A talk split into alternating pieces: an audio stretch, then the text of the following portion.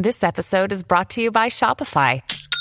Forget the frustration of picking commerce platforms when you switch your business to Shopify, the global commerce platform that supercharges your selling wherever you sell. With Shopify, you'll harness the same intuitive features, trusted apps, and powerful analytics used by the world's leading brands. Sign up today for your $1 per month trial period at shopify.com slash tech, all lowercase. That's shopify.com slash tech.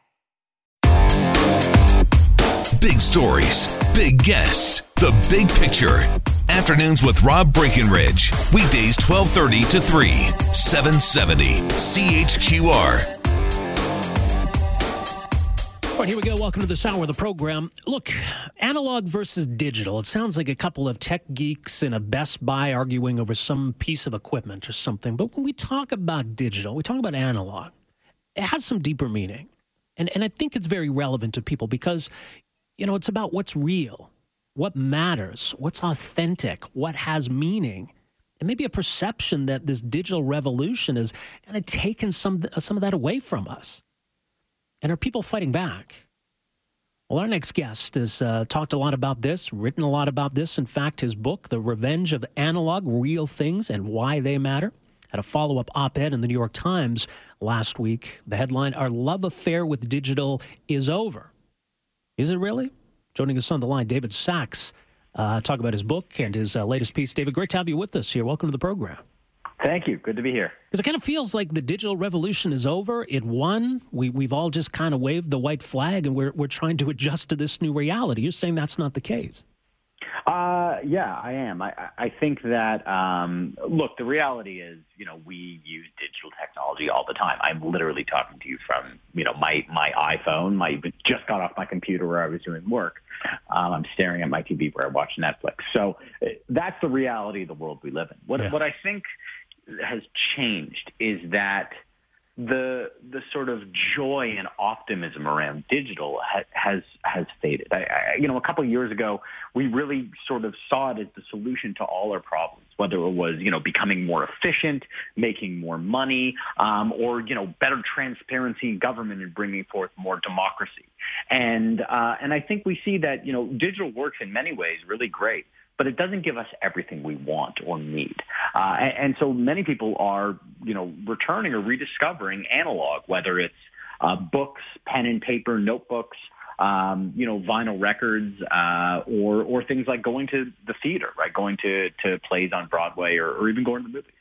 Right, because I mean, analog sounds like kind of a, an esoteric word, but as you describe the terms of this this debate, you're, you're talking about what you can hold in the palm of your hand, more or less. I realize you can't hold a theater production in the palm of your hand, but it's it's something tangible. It's something real. Right, and, and I think it's something that that isn't hemmed in by digital. It's not it's not defined by ones and zeros. You don't need software to access it, right? You can go to the library, you know, anywhere in Calgary and, and, and take out a book. And it doesn't require anything other than a card. And you don't need a plug. You don't need the right format. You don't need an account. You don't need a password. You just need your library card.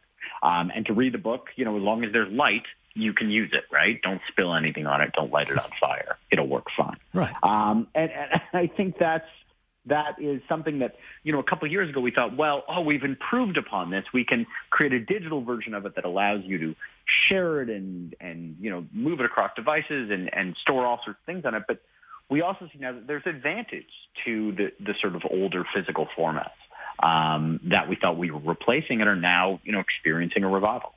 Right. You know, it's funny because, you know, when I was young, I used to, to buy comic books and I still have a bunch of them in a box somewhere at home. And it's, it, it's a really interesting feeling to, to pick them up and flip through the pages and almost even the, the smell of it can conjure up memories. And it seems like these days that you know, the comic book industry, they've gone really heavily in digital. And I, I, don't know, maybe the kids are okay with it, but I don't know if it's a case of, of a, you know, generational thing, but it just, to me, it feels as though something's missing. Well, it's interesting because you know you say a generational thing, but it, this phenomenon, which I've written about and and looked at all over the world. I was just in Korea last week talking about it in Seoul.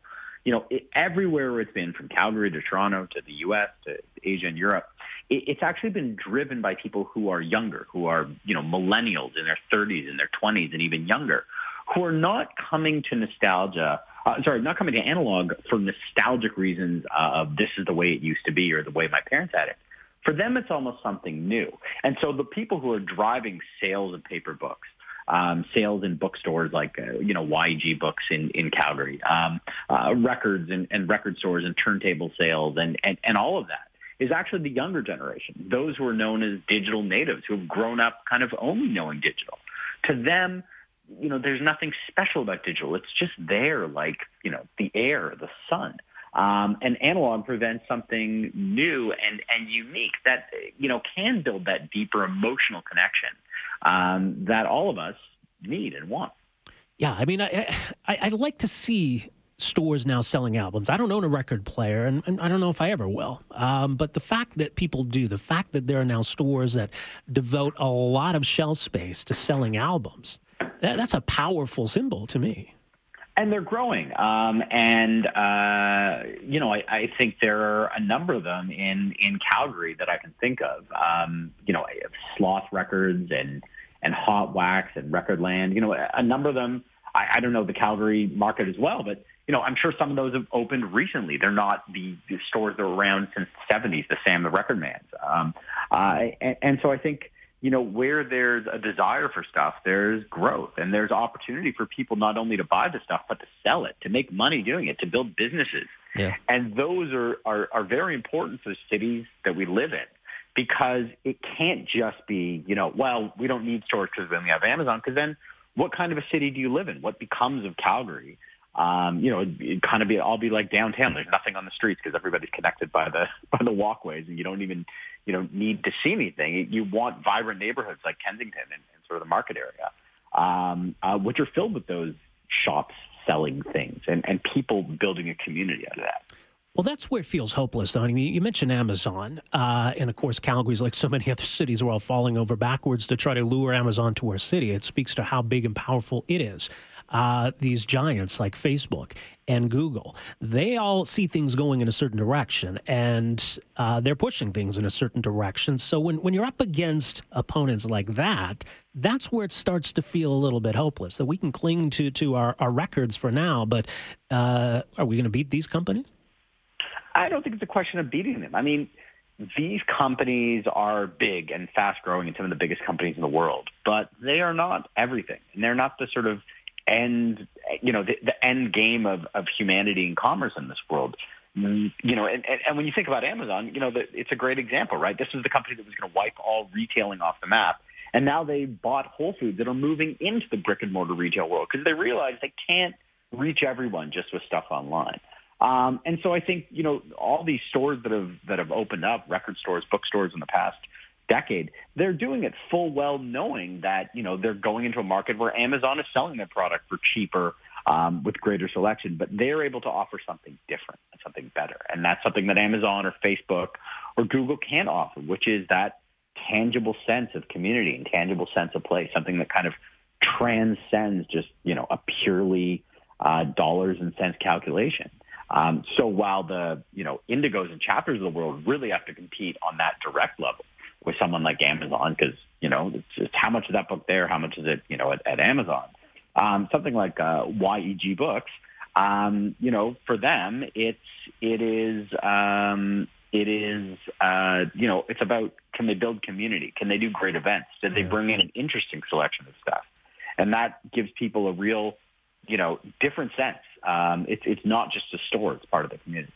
Yeah, I mean that that's powerful, but you know, there's a lot of economic forces too. There was a, a story recently here in Calgary, a costume shop that had been open for you know 30 years, uh, finally throwing in the towel, and you know, a lot of things going on, the downturn in the economy, property taxes, but a big factor, as the owner said, is you know they're competing against Amazon, and and what they've seen firsthand in their stores. You get young people who come in, they'll they'll try on certain things and say, okay, this is the one I want.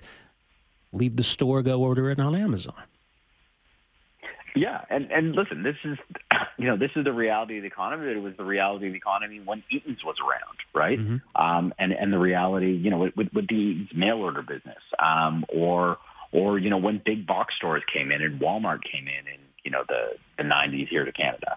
Um, I, there's always going to be someone you know, trying to undercut you and someone trying to do something better. Um, and and it's up to those businesses to find different ways to compete. Um, but they're probably not going to be able to compete on price and selection, the two things that online retailer can do well. They can compete on making you want to go to a store, giving you a sense of sort of a feeling and, and, and that tangible sense of community. Um, doesn't mean that everyone that does it will be successful. Just like every restaurant that cooks food that tastes good isn't successful. Um, you know, most businesses will fail. Well, yeah, and, and so I, I, think the point you're making that it doesn't have to be one or the other. It's not all digital or all analog. That there's some some middle ground that if if it really matters to us, we can preserve.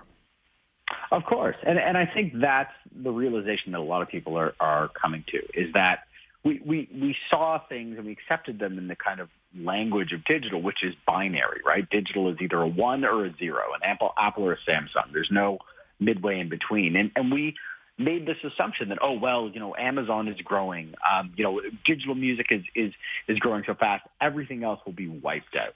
And now we're seeing that it isn't the case, that we can have both. That I, you know, and which I'm speaking to you on my iPhone, can then take this iPhone while I go walk to pick up my kid at daycare and listen to Spotify on the way. But when I come home, I can listen to records. Um, and I want to do both because I want the pleasures of one that, that the other one, which may be more efficient, uh, can't give me. Um, and, and that's, you know, the freedom that we have. Um, but I think increasingly what we want as a society.